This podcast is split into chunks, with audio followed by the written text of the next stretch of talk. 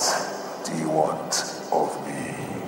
Get off my world. Get off my world. Get It off my world.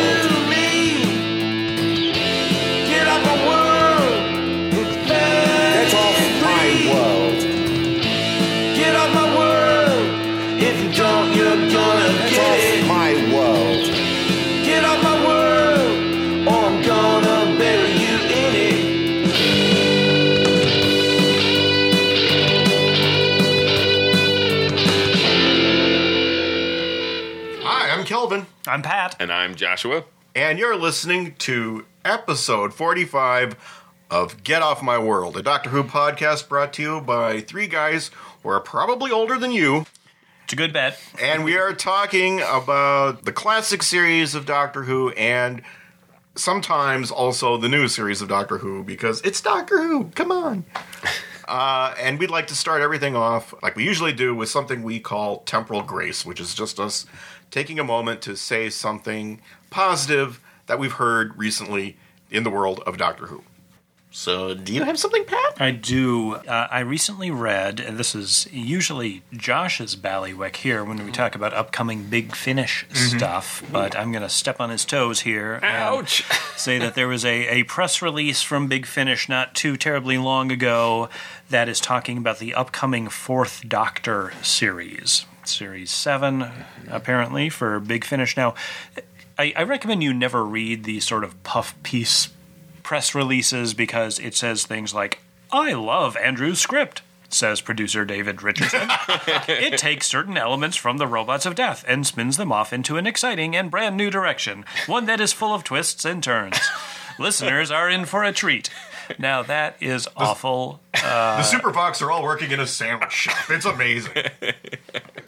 Uh, but they, they, they do seem to be leaning in towards some Fourth Doctor continuity. So there's a, a story called The Sons of Kaldor uh, with Doctor and Leela that is uh, kind of a semi sequel or, or something like that to Robots, Robots of Death. Uh, but anyway, the more to the point, what I'm temporarily gracing out about is that there is something called the Age of Sutekh oh! which has not only rematch between the Fourth Doctor and Sutekh, but Gabriel Woolf himself, the man with the golden voice, is coming back as Sutekh himself. Uh, now, last episode we did talk about one-hit wonders that we would have like uh, that we would like to see recur on the new series, and as impressive as he was, he's not someone that I would necessarily want to see come back because then you get into this Joker territory of well, n- no one's ever defeated. The Doctor never wins if these guys keep coming back. If the Mara is not totally destroyed, or if Sutekh was not destroyed. That so I don't. I'm a little ambivalent about about the Fourth Doctor going face to face against Sutekh again, but it's got Gabriel Woolf, so hey, uh, we are as we say cautiously optimistic. well, you know, maybe, maybe if not bringing Sutekh back, some of the other Osirans, which have been, you know, were mentioned in um, Pyramids of Mars. that would also be fine. I believe this is actually Sutekh, though. But that would be cool. you know. Yes.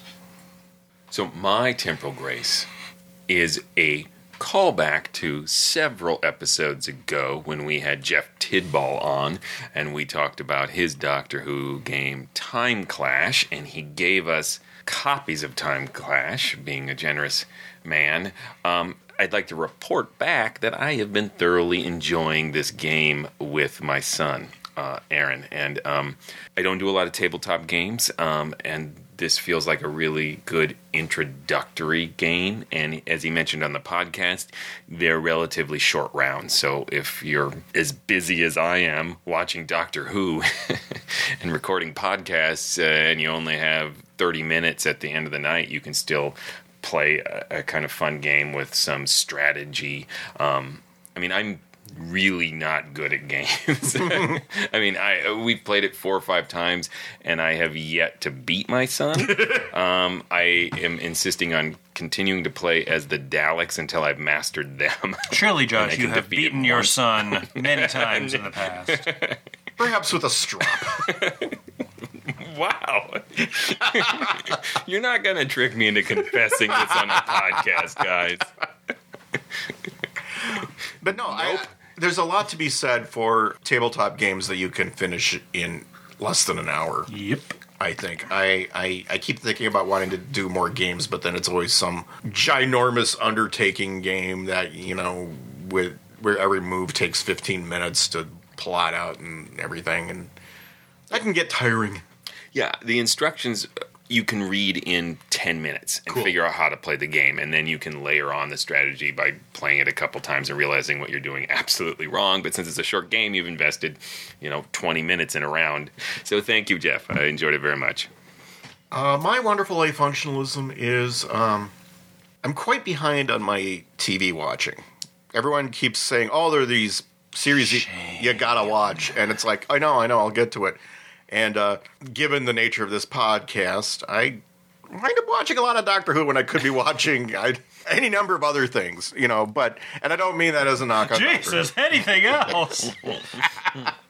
Oh God, another another reconstruction. Uh, 24 episode reconstruction. Uh, but but uh no seriously uh i finally got around to watching um the series sense 8 on on netflix uh and i'm just bringing it up because uh Freema Agyeman is in it, oh, okay. and uh, she does a really wonderful job. Uh, somewhat appropriately for an actress who played a companion in the Russell T Davies era, her, her role is someone's girlfriend.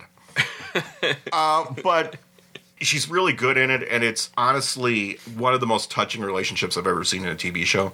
Well, Uh, it's it's uh, more touching than the 10th Doctor and Martha? yes, Get out. it, it it's uh, He she- she's- cried in the rain. Freema, I, I- I can't think of her character's name right now, of course, but but she's playing an American woman uh, who is in a a lesbian relationship with a with a trans woman, and it's honestly one of the more moving things uh, I've seen. It's it, I, I've really enjoyed Sense Eight. It's like the character stuff and the relationships are what keeps me watching to it. Like the the overarching plot of the the thing almost kind of gets in the way for me. But there's the overwhelming emphasis of the show is on these relationships, and uh, I've just been really enjoying it. Neat. It's uh, made by J. Michael Straczynski and the Wachowskis, and I admit when I heard that matchup, I was like, "Oh God, I don't know." They could really bring out the worst in each other. yeah, no, but I think they've actually brought out the best in each other. I think this is the, I think my favorite thing I've seen the Wachowskis do, and uh, J. Michael Straczynski I like, but he does have a tendency towards uh, that kind of writing style where you go, "Hey, look how awesome this line is I just wrote. Look how quotable it is." He does, he isn't doing that though, and, and the Wachowskis aren't doing like crazy ass visuals. It's much more down to earth for the most part. So yeah, I like Sense Eight, and Freema Agyeman's in it. There you go. Well, you've sold me. I'll, I'll, I'll have to watch it. I'm still finishing up Leverage. Oh yeah. But once that's done, we'll, we'll have some room. There's always room for leverage. the jello of shows.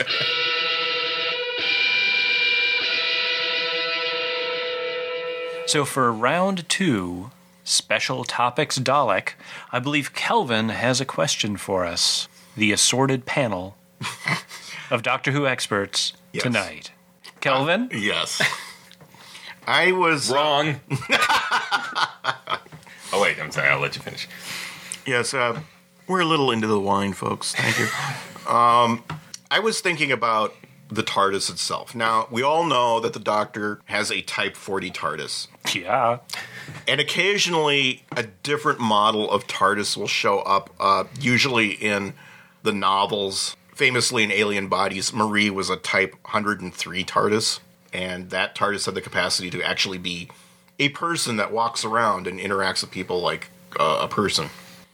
So I guess uh, my question is, um, just like a general speculation of what you think other models of TARDISes would be like, like earlier ones than the Type 40, and you know more advanced ones than the Type 40. And I actually wrote down some quick notes about some things that have been mentioned so far. Apparently, uh, the second Doctor was in a novel called Heart of TARDIS. Yep, by Dave Stone, I think. In that one, he encounters a Type 1 TARDIS. What's that like? I haven't read it. Uh, apparently, um, I I haven't read this either, but apparently they were considered extremely dangerous to pilot and difficult, and had minds of their own, so they would like tend to just go off and wander the universe on their own. just disappear. It's like forgetting to tether your horse. Yeah. Like- And even Some- weird, like even, the- even weirder than that, there was like an, a predecessor to the TARDIS. It was something called the Machine, uh, which appeared in the novel Cold Fusion, by Lance Parkin. which I, Yeah. I believe has the fifth Doctor and the seventh Doctor. Yeah, we'll be talking about it on a later show. that was something created by Omega, and it's like this giant tower that's like a mile tall, and in a weird, goofy reverse on the TARDIS, it's smaller on the inside. and, and then there's another uh, second Doctor novel, World Game, which is very clearly built on the season six B hypothesis. Yep. Uh, where the Time Lords gave him access to a Type 97 TARDIS, which the second Doctor hated because it didn't have telepathy circuits, so he didn't feel any bond with it. And the other Time Lords thought like this was bizarre and insufferably sentimental that you would get attached to a, a TARDIS. So like these telepathic circuits were like a, a dated thing now. That's really interesting because you would think the reverse. Yeah, mm-hmm. you know, like like it wasn't it wasn't healthy to get mentally connected to a TARDIS. So it was like a safety edition. Or it's like moving from a horse to a Yeah. automobile, right? It's like- you don't get attached to your You, automobile. hear- you get this. You get this low fat TARDIS, yeah, with, with lower sodium. I can add three more things that come to mind. Mm-hmm. Uh, one is again a Lawrence Miles novel, the novel Interference, and the books that follow from that. The human woman, Compassion, turns into a TARDIS Mm-hmm. Yeah. because of the telepathic circuits in the Doctor's TARDIS. And uh, doesn't Ramon- Romana mates her with other TARDIS? Ramon is trying to. That's Yeah. in. Yeah, yeah, we're getting deep in the weeds here, Yeah. but uh, yeah, in anticipation of the time war that they know is coming, uh, Romana and the High Council send out people to try to kidnap her, so she can be forcibly mated with TARDISes to create the Type 100 pluses Mm-hmm. that Homunculette uh, was piloting in alien bodies. But oh boy, oh yeah, Yeah. now we're getting into it. By the way, TARDISes are mated. Separate time war from the TV time war. Yeah, this has nothing is to do with the Daleks. Later regeneration of Romana, less, Less um, compassionate, compassionate and Yeah. moral version. You know, excuse Yeah. the pun. For those of you wondering what the heck we're talking about, yes, TARDIS is apparently mate. There are things called bowl TARDISes, which are apparently just there to create more TARDISes. It's it's a living. I, I, I, I find that dimension a little strange. In the comics, there was also a character called a Shayde. Yeah. Uh, it was very interesting. It was the Steve Parkhouse uh, era, Tides of Time. Uh, I'm sure we'll be talking about this Yeah. on a later podcast, but uh, he was a mysterious character that would sometimes appear just as someone's shadow. Like he would be the doctor's shadow, and he would just be in the panel, but you wouldn't necessarily notice him, and the characters there wouldn't notice him. He could translate himself through time and space by crossing his arms on his chest. He had a uh, a, a black sphere for his for a head. He was dressed all in black, and he had a uh, ray gun for his right hand, or at least could um, had a ray gun that would uh, encapsulate his right hand. Turned out to be a projection of the Matrix itself. So at one point, the elders of the Matrix, Rassilon and some of the rest of them, Shayde appeared in front of them and they took his head off and put it down and consulted around it. So he was an emanation of the Matrix who was also a living being who was also a TARDIS and could travel through time and space. He was the coolest, you guys. Boy, when I was 12, this was amazing to me. Those 70s and 80s era Doctor Who comics, like Steve Parkhouse was great, man. Like- serious weed, I think, was being smoked there. I, we're gonna have a we're gonna have some long discussion about uh, that era of the comic Shayde books. does show up in a one-off Big Finish. Of course, Single he disc does. story. That's wonderful. the final thing I'll, I'll I'll say, and then I'll shut up, Josh, so you can chime in. Is we can't forget. Iris Wildthyme's double decker yes. bus. Yeah. Iris Wildthyme, the camp parody version of The Doctor created by Paul Magrs for the novels, and then later in the Big Finish audios, uh, vocalized by Katy Manning, of course. Uh, she has gone through some different regenerations, but mostly she exists as someone who claims to have done all of the Doctor stories in this bizarre, like not at all accurate way. And she travels around in time and space with various young, hot men in a double decker bus that is a TARDIS that is exactly the same size on the inside as it is on the outside. So at one point, when the third doctor and Jo come onto the bus, Jo is just astonished. And she's like, But It's exactly the same size on the inside as it is on the outside. That's pretty great. But what do you what do you think like a more advanced TARDIS? would Getting be back like? to your actual question. yeah, I mean, instead of just reminiscing about cool TARDISes we've known. TARDISes we have known. Yeah, it seems like the technology should get simpler. Yeah, Ones that drive themselves, like our Yeah, own yeah. technology, There should and be then there'd no be minimal. right? It should be more like Rivers or, or Jack's little bracelets, or the, the from Genesis of the Daleks. You Yeah. can just like psh, you could just say, "Let's go from here to there," like Yeah. Shayde does. or even the Time Lord in Terror of the Autons that we see just mm-hmm. pops into existence and mm-hmm. then disappears.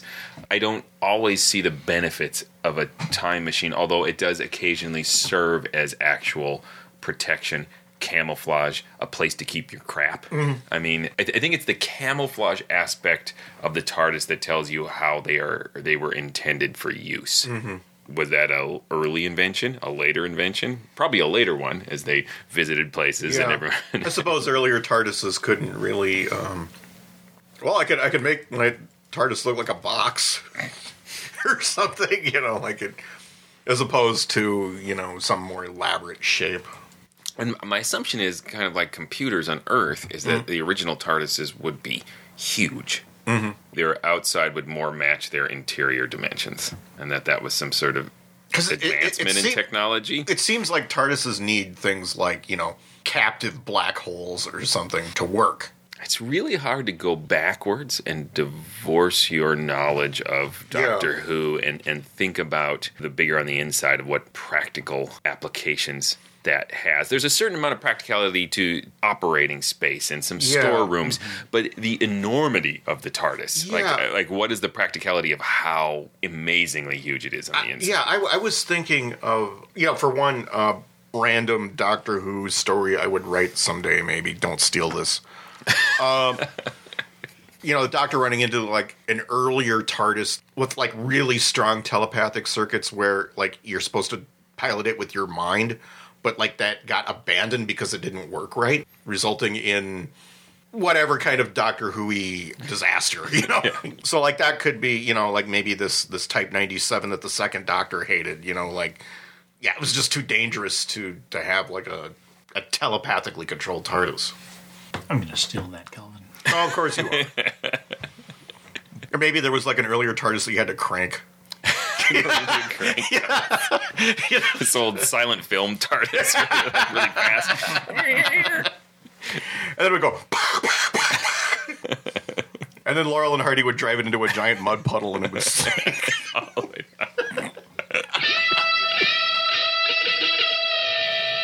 All right.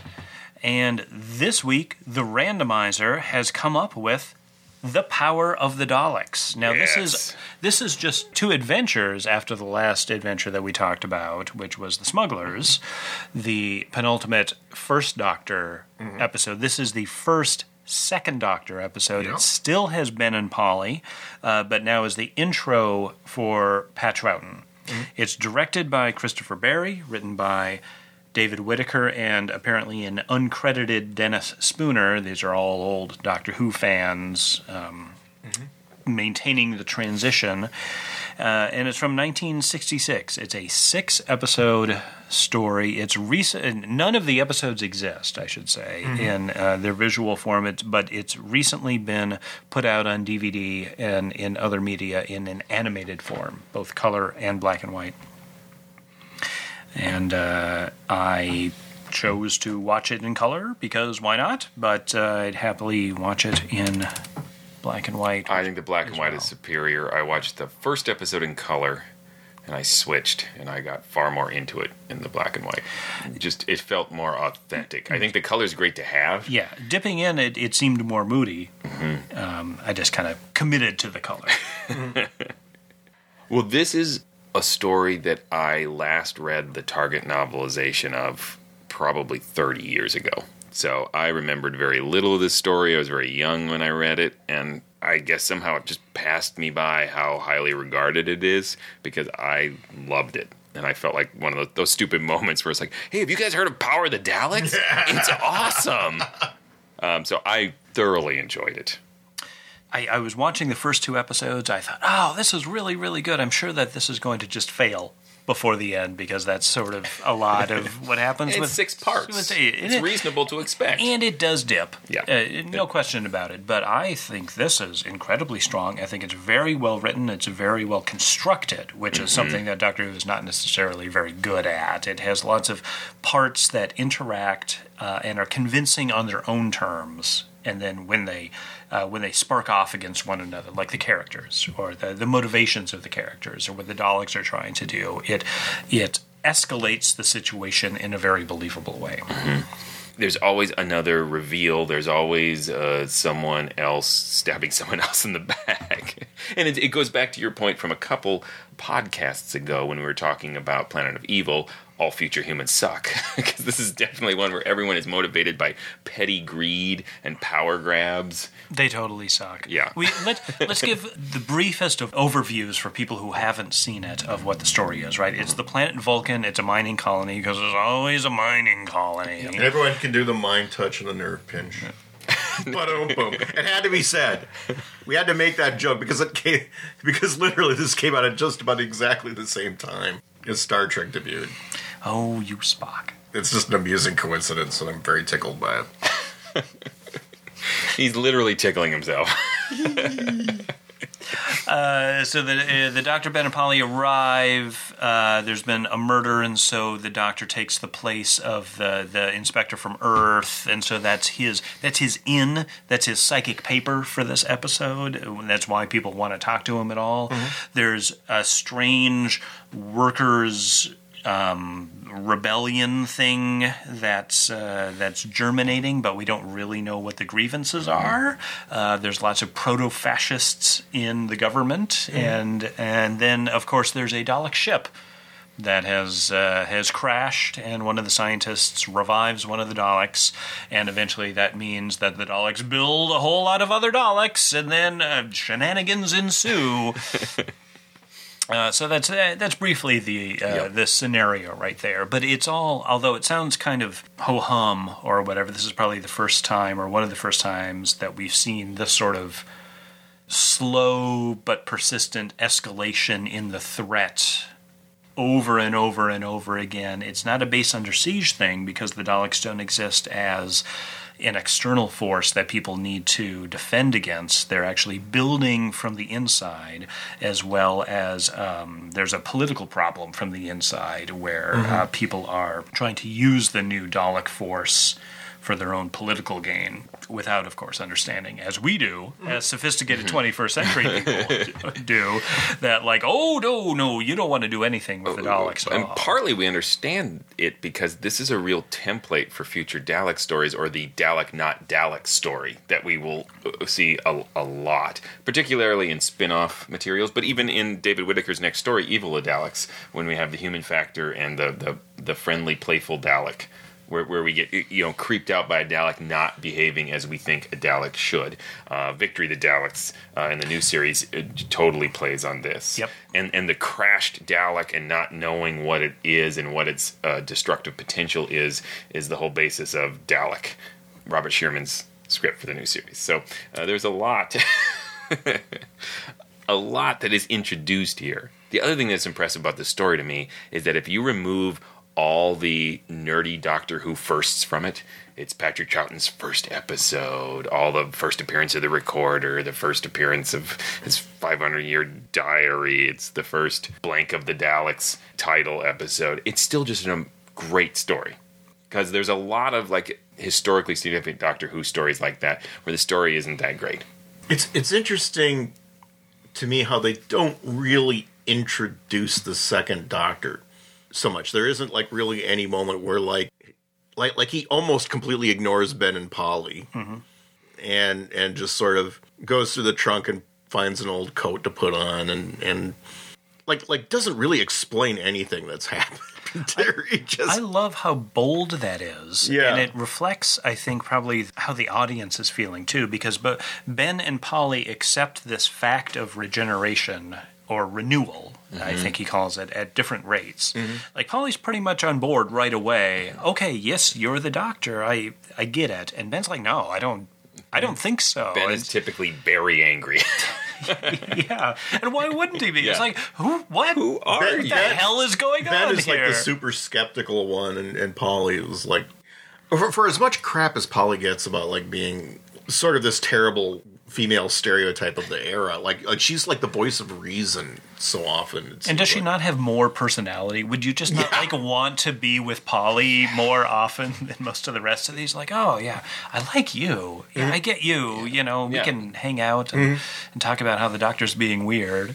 It's a great scene. It's an interesting scene again as an experiment in again divorcing yourself from the history of Doctor Who. Because I watched the first episode with my son, and we were immediately like, "Oh wow, it's like post regenerative trauma," and they're like, "No, they hadn't come up with that idea." This, I think, the way Patrick Troughton is acting, they were just like, "Hmm, let's see, what if the Doctor acted like this?" I mean, they're just literally figuring this out Yeah, and we're retroactively applying any of that to that scene. Uh, but he's very odd, even for Patrick Troughton, in, in those opening scenes. Uh, I guess he's childish and eccentric, but during the whole episode, he has yet to develop the sort of warmth that will also become characteristic of his performance. And I don't know how much of that is the animation, which is hard to capture that. Yeah, he's not as panicky as the second Doctor is in some stories. Yeah, an interesting mental experiment, which I haven't gone through Mm. yet, is to think like, what if William Hartnell was playing this role? Had it been written for him, would he be doing the same things that the Patrick Troughton Doctor would be doing? He certainly wouldn't be trying to get out of the the cell in the same way with the recorder and the water glasses. Yeah, it's like he doesn't explain what he's doing. He's just kind of doing this recorder and water glass thing, and and he he, he makes no effort to explain what he's doing. yeah. So there's a, like a literary difference between the two Yes. of them right from the beginning. Probably one of the strongest differences. I mean, and that is such a crazy, bold choice to make at that point. You're going to change actors. You're not going to uh, provide the audience anything, really. Yeah, Like Kelvin says, he's not explaining any of his actions. And he's merely pushing everybody's buttons. And he's really, I mean, I think at one point, like, Ben's about to, like, I will cram that recorder up your ass, buddy. He gets so mad about the recorder. And it is really annoying. and he just gets really like- excited just- with a bowl of fruit. Yeah, So they go out of their way instead of to reassure viewers that oh, this is the doctor to make them go, who is this guy? I guess one thing I found interesting was the whole rebellion subplot. Yeah, what are they rebelling? What are they rebelling against? against? You know, because Hensell is honestly one of the more sensible political leaders you ever we've ever seen in Doctor Who. I Yep. mean, he- nothing he does is inappropriate or I don't know if it's explicit, but Yeah. I thought there was a suggestion that that woman did more than infiltrate the rebellion, that she kind of helped to create a group of people that could help take over the governorship. Yeah, it does seem like they're uh, There was a mild provoca- of- agents provocateur. Um, although, to be fair, they seem like fairly fairly savvy. They know the rebels have a very immediate and clear understanding that the Daleks are way too effing dangerous yeah. to mess with. Like, oh no, I don't think we want anything to do with that. Yeah. I, I uh, think Lesterson is one of the most insane people ever in Doctor Who. I'm mean- going to light up the Daleks. He's so enraptured with the Daleks and, and like giddy about them, like, oh, let's just turn them on. What could go wrong? You know, and then and then he, he, he gets so horrified and he turns into like this weird the era of mankind is over. You Even know? tries to talk like a Dalek. yeah. I gave you life. Lesterson is out of his damn mind. He's great. What a he- great he's character. really unbalanced. He even dies crazy, Mm-hmm. right? Because they do that weird shot where they shoot him, and at first I went, "Oh, did he rig a force field or something?" Because he stands there And then he kind of and slowly just slowly collapses to Yeah. the ground. But it's just, it's a fun trajectory to watch. It's a bit over the top. Mm-hmm. It's pretty over the top, It's Doctor Who, so I mean that's what And probably drives the it. result of a bad uh, director. Like, oh, oh, wait, you should fall down now. This is a treasure trove of riches. This story, Uh, I think it's wonderful. Everything about the Daleks themselves is great. I Oh, uh, Yes. Kelvin hates me now. No, no, no, no. The, the Daleks are great, except I don't understand what the hell's up with their ship. It, it, it seems to be like a TARDIS. It's The pretty in- big. The It- inside is gigantic, but it seems to also fit into Lesterson's lab. But you know what? They established that back in the chase. You remember that they had the time machine? That was bigger on the inside than it was on the outside, too. Oh God, yeah. Yeah, and there's no indication that this is a time machine, but it's of course it's at least partially non-functional. Mm-hmm. So uh, normally I would say yes, you're right, Mm-hmm. but here I'm like, no, they they addressed that bull earlier on. There's a whole assembly line in there. The assembly line of the Daleks Or- is wonderful. Oh yeah. Yeah, they're just like, oh, here's a Dalek toy. There's like 50 Dalek toys. It's, it almost seems like a like a, a weird Long John Silver's or something because they like scoop the Out of the like deep the deep fryer. scooping it out of a deep fryer. Like, Yeah. oh, let's scoop another Dalek brain out of here and stick it. In the, put the lid on it. Send it off. Here's your hush puppy, sir. up because it looked it looked like a deep fryer thing. that was the only thing I could think of. I, of course, also love the fact that when they're denuded of their guns, they're just so subservient. and kind of- they're like Uriah Heep, you know. I am your servant. Whatever the the hilarious exchange. There's the Dalek brings in a glass of water. Do I bring liquid for the visitors? And then there's a little scene, and then the Dalek intrudes again. Have you finished your liquid? It almost seems to imply that they, they, they Dal- it seems to imply that Daleks have no need for water. No, right. You know, like like they don't There's even quite liquid in some they don't general even sense. quite understand what this. Like, They have why no idea how to serve humans, Yeah. and they are puzzled by humans. There is an actual great line in there where uh, a Dalek asks, "Why do humans kill other humans?" Why do human beings kill human beings? And it's a nice twist because at that time we haven't seen like the '80s Dalek factions where they fight each Uh-huh. other.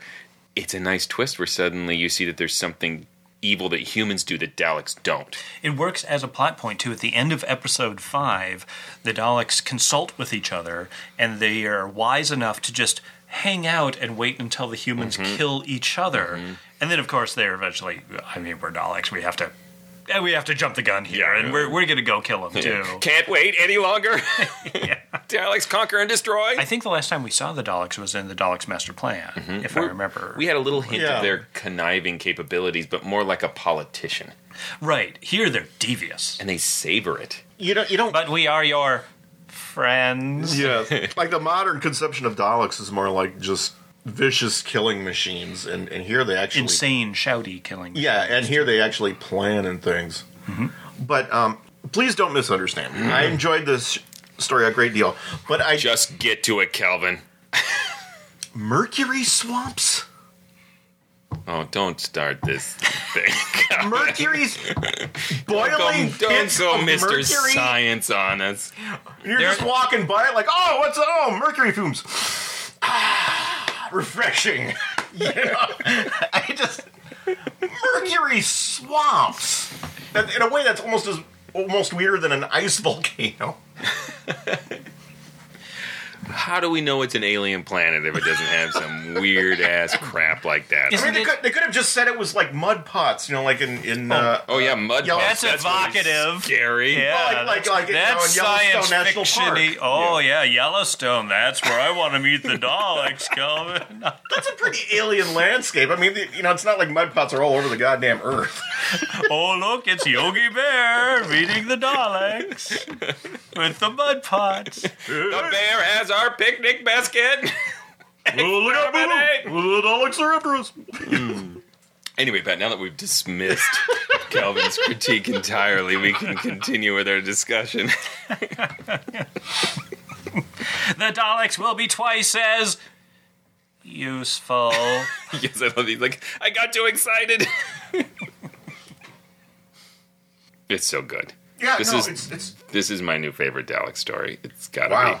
You know, Carrie always says, "Oh, the poor Daleks are so misunderstood," especially in a story like this. You know, where you can see their sort of side and their compassionate elements, and but I always point out that they're.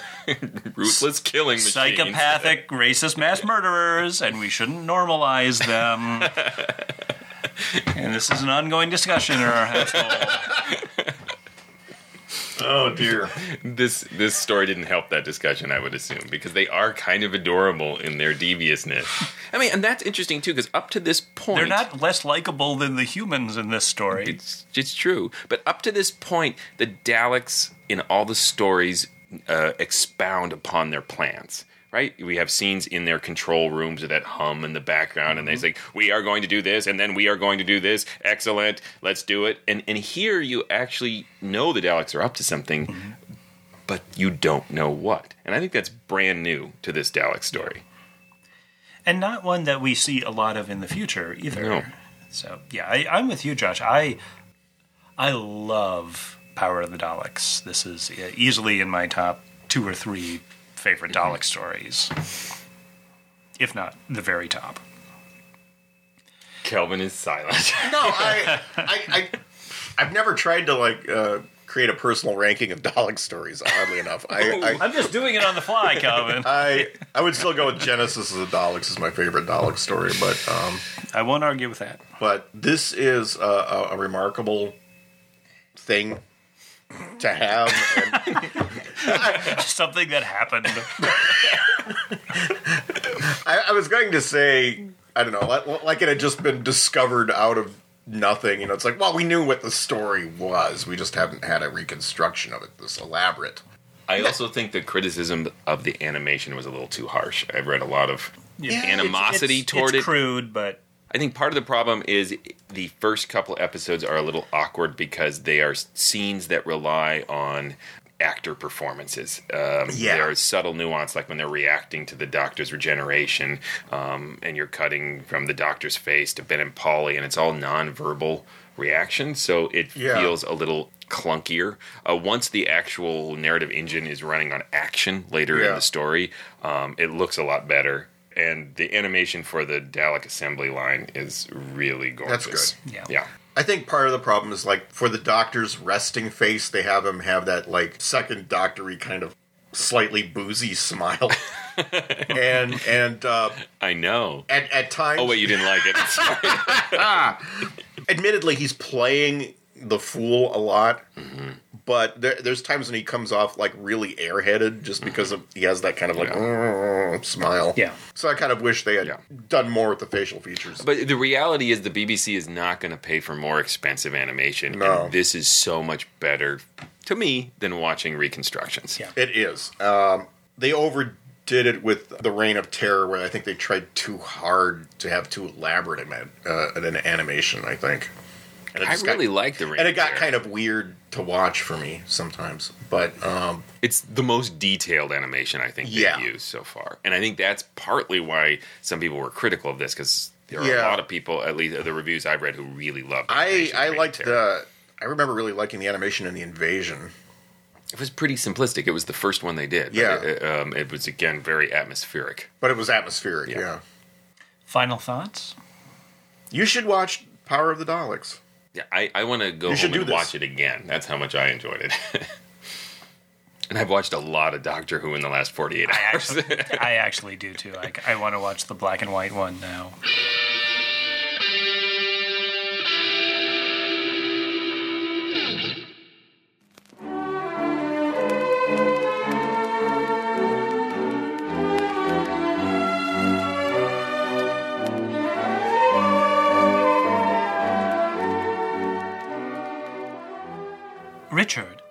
I know it was necessary that we engage someone to assist Rose, but do you think this new girl will work out? She does seem a little rustic. I understand what you mean, but she comes at the highest recommendation from Mr. David Ross of Scarrow Gardens, Piccadilly. All right, but do tell Hudson to keep her away from James, will you? You know how he can be with the servants. A very good idea, Marjorie. Can't be too careful with these modern girls.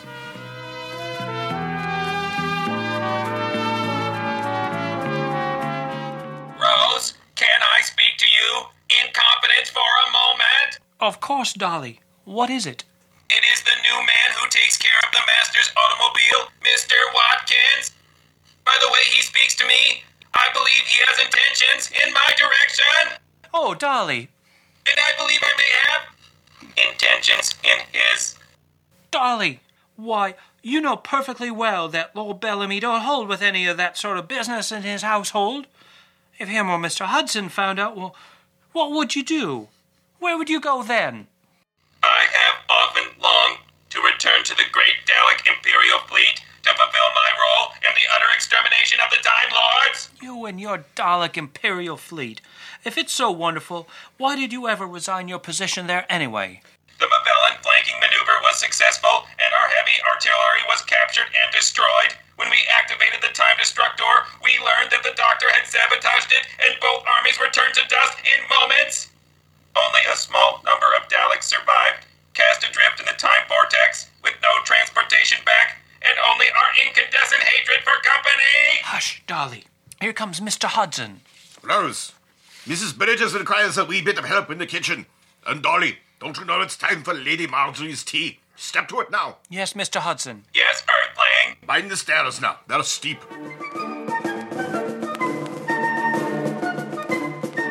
I confess, Dolly, that I wasn't convinced of your suitability, especially considering your apparent infirmities, but this tea is piping hot, and you didn't spill a drop. My hover unit, internal gyroscope, and thermal regulator are all operating at maximum efficiency. Well, that's very fine, I'm sure. Uh, you may clear away my things now. I obey. Dolly, before you go, has there been any message from Lord Cunningsworth? He was supposed to call me this afternoon to discuss some parliamentary business, but he has not arrived. He arrived. I exterminated him. My goodness, why? His stubborn opposition to the Indian bill was undermining the Master's efforts to advance his career and gain supreme power. So you killed him? Instantly.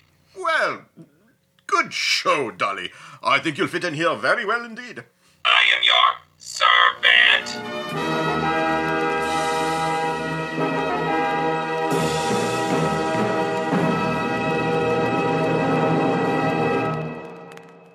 And now, round five, the Death Zone. And for today's episode, we are pitting two interesting Doctor Who stories against one another. The first is a big finish audio that was uh, recorded, I think, as a Doctor Who magazine giveaway. And it is a one hour story called The Veiled Leopard and features no doctors. It features the fifth Doctor's Big Finish companions, Peri and Erimem, as well as the seventh Doctor's companions, Hex and Ace. Now we are pitting this story against another story from the modern series, uh, Time Heist. Uh, 12th Doctor from a story from the eighth season. And we are pairing these because they are both crime heist stories. There aren't a lot of those in Doctor Who. Uh, there are not. And I, I, I gotta say up front that neither of these are quite the level of intricate heist stuff that I'm. I've been watching Leverage. Leverage. I've been yes, talking about this. like, as soon as you mentioned leverage, I went, oh boy. It's like five seasons of like complicated heist stuff, uh, or you know, Mission Impossible. That uh, Yeah. that level of thing. I, I don't mean that as a criticism in any way. Uh, of the two, Time Heist is more complex in the planning and the plotting. Uh, it's co-written by Steven Moffat, and it has a bit of that Moffat thing about it, uh, which we'll get to a little bit more. The Veiled Leper, is, Veiled Leper.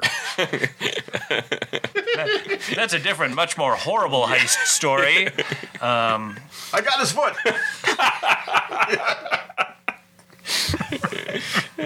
This'll fetch a pretty penny on the black market. Too soon, Kelvin. Too soon. Uh, so, The Veiled Leopard, uh, it's from 2006. Uh, it's written by Iain McLaughlin and Claire Bartlett. I don't know who they are. Uh, Iain McLaughlin, I know, wrote the first Erimem story. Yeah, and this is Erimem, not Eminem. Eminem. Yes, which is a, a different story. arc. Erimem was an Egyptian princess who uh, traveled with the Fifth Doctor in some audios. Yes.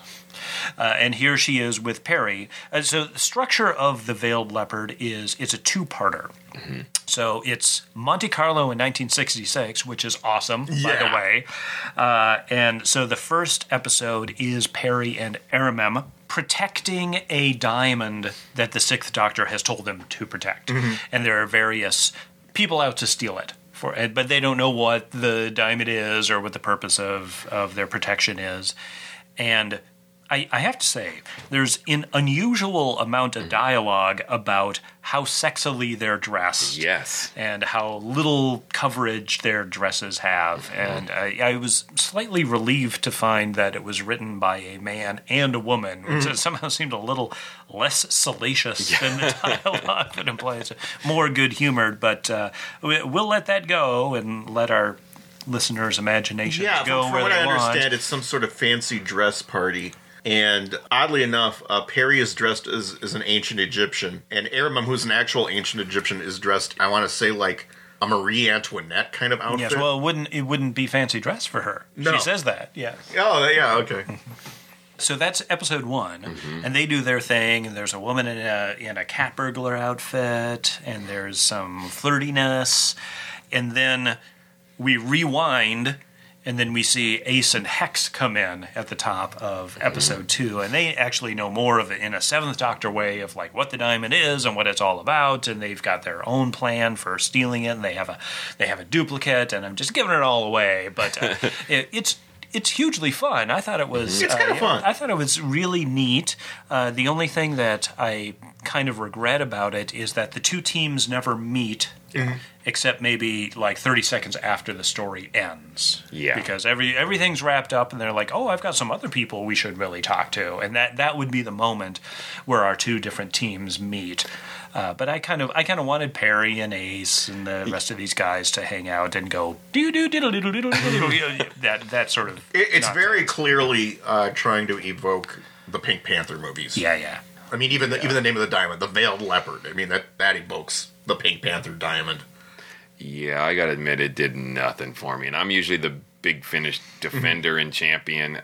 For me personally, it relies on too much humor that didn't work for me. Yeah, I agree with Pat. The disappointment of not having the two teams who come from two very different doctors meet, even for three minutes at the end. I think it promises that the way the story. I story think they see each other like across the room or something. Yeah, and the The- problem yeah. the problem is if they could have established at the beginning that they just miss each other and they never see each other, and we rewind time and see what each of them Mm-hmm. were doing, then I wouldn't have had that expectation throughout.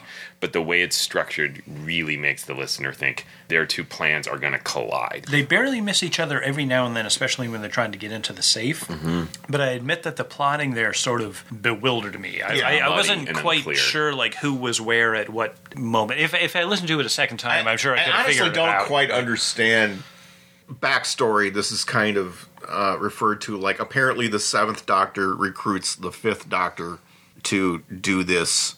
Like interference, don't keep them from stealing the diamond, so we can steal the diamond. And I honestly don't quite understand why the seventh Doctor has this plan. I, I just like like Yeah, it's convoluted. why doesn't the seventh Doctor just take it? You know, I mean, I, I don't know why he needs like this fifth Doctor era interference, and like why is he crossing his own time stream to do it? It, it, it doesn't seem. It does seem like it needed another draft.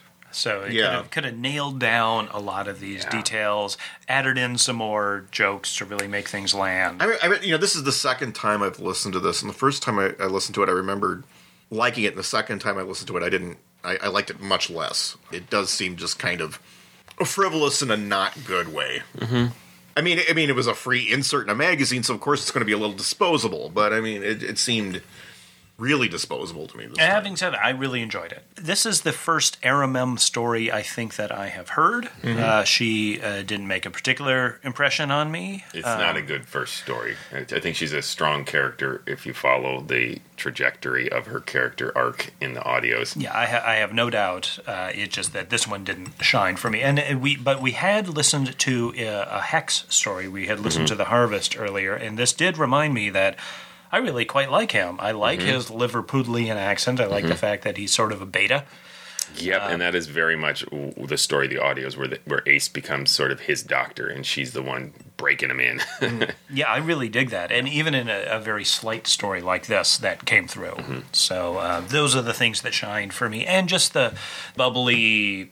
It's Monte Carlo in 1966. Yeah, it just- it- you just you have to work to It's a glass- screw that up. It's a glass of non-alcoholic champagne. There we go. There we go. It's you know, which is Rabe's Kelvin hat. well, what about Time Heist then? By comparison, I suppose we we know where we're all going to land on this, but Yeah. uh, but let's uh, dig into this one a little. Yeah, I didn't dislike Time Heist the first time I saw it, but in the context of the entire season, it, it felt like kind of in a holding pattern, um, and so maybe I didn't pay enough attention to it. But I actually really enjoyed it more on this second viewing Mm-hmm. uh, than I originally did. Or maybe it's just because it's been so long since we've seen I- Peter Capaldi.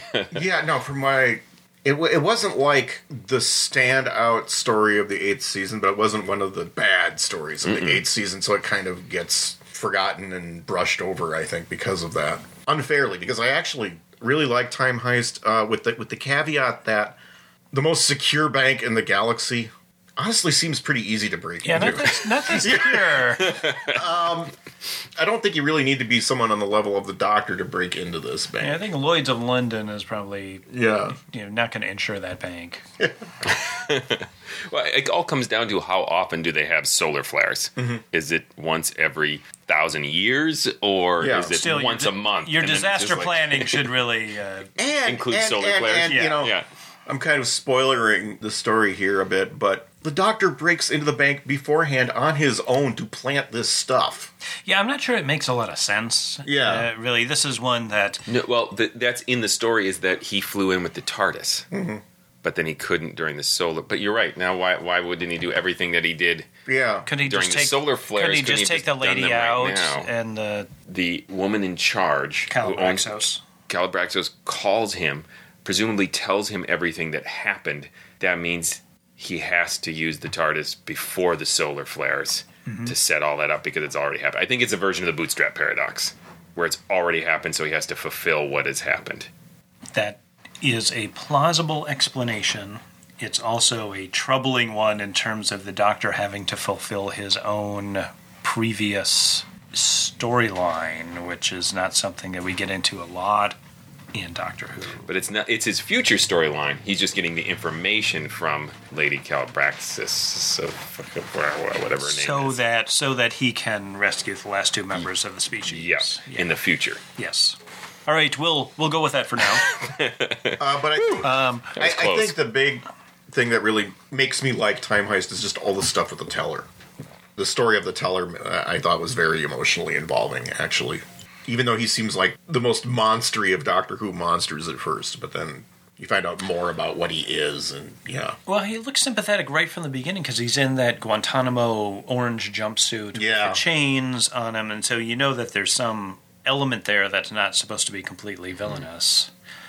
It's a sort of elemental story mm-hmm. that uh, there's a person who has been enslaved because otherwise the person that they love is in danger, and our heroes are going to come in and we're going to save you. We're going to do that, and so uh, I'm not resistant to that as awful and cynical as I am in my in my, in my dark heart. I, I, I like that. And in the context of season eight, it is a nice story in that the twelfth Doctor gets to the end of the story and realizes, "Oh, I did a good thing." This is the season, whether you like it or not. He's questioning, "Am I a good man?" And he realizes, Yeah. "No, I set this whole thing up to save the last two members of this species. I did a good thing." In retrospect, that might be the best part of it because this is that early eighth series period where he's both kind of helpless, Mm-hmm. where it seems like, oh, he can't do anything when uh, Saibra dies or, or appears to die, Mm-hmm. and then also heartless. Like, okay, well, now we have to prioritize, blah, blah, blah, blah, and I'm going to give you the, the euthanasia thing. Yeah. So if you happen to die, and so this is uh, what. Uh, Tony, of course, really objected to in this season was that he was just uh, he was just a monster. He was just a heartless monster. Uh, Peter Capaldi is great at this, but like we've said before, this attitude would have been more appropriate for a doctor coming right off of the Time War, not Yeah. after a Yeah. post Day of the Doctor catharsis. So, uh, retrospectively, maybe it works a little better that the future Doctor was able to save the people, Yeah. and and Saibra and Psi are Yeah. not dead, and I'm just like timey wimey all over. Yeah, now. yeah, yeah. And I also think those supporting characters are simple. Uh, they're drawn with big strokes, but they're well cast. I like They're them. very appealing, Yeah. and it is so nice to have them live.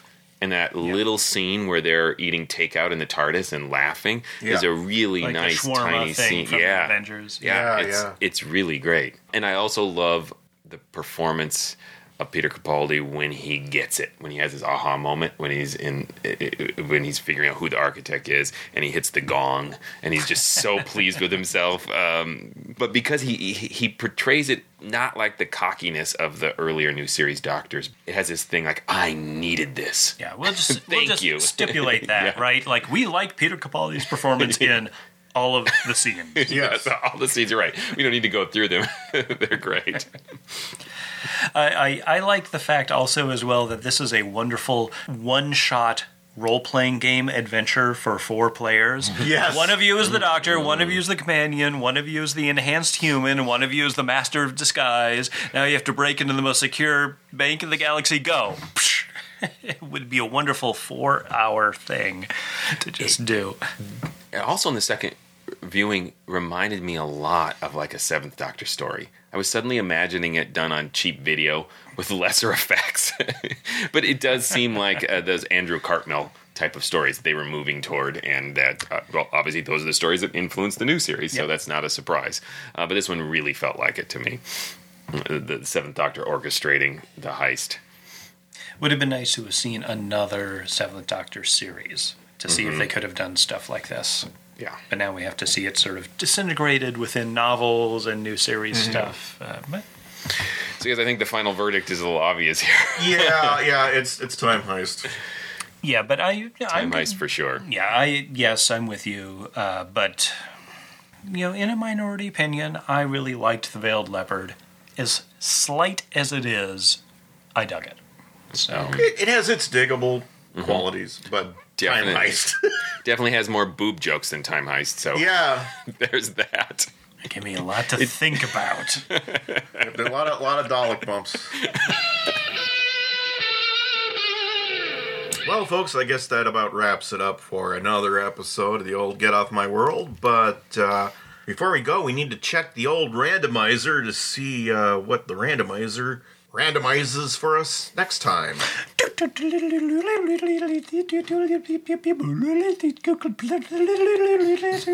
The March of the Gladiators, really? okay, let's end it right about there. Okay. the Faceless Ones. Ooh. A second Doctor's story, uh, which I believe is all missing? Nope, there are two episodes. There are two exist. episodes of it. Okay. So it's going to be the Faceless Ones, and in Arcs of Infinity, we'll be discussing the next box set of the Eighth Doctor Doom Coalition 4. Final one, The final one, and uh, I'm going to be looking forward to climax. There better be some serious doom in this one. There, be- there better be some actual Doom. Yeah, that's what I'm saying.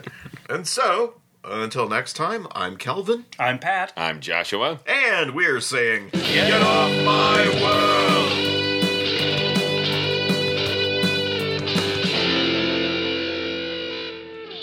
When I was living with Kari, we would always do Dalek voices at each other. like, like she'd come up to me and say something like, You will take out the garbage or you will be exterminated! And I go, I obey! take the garbage out.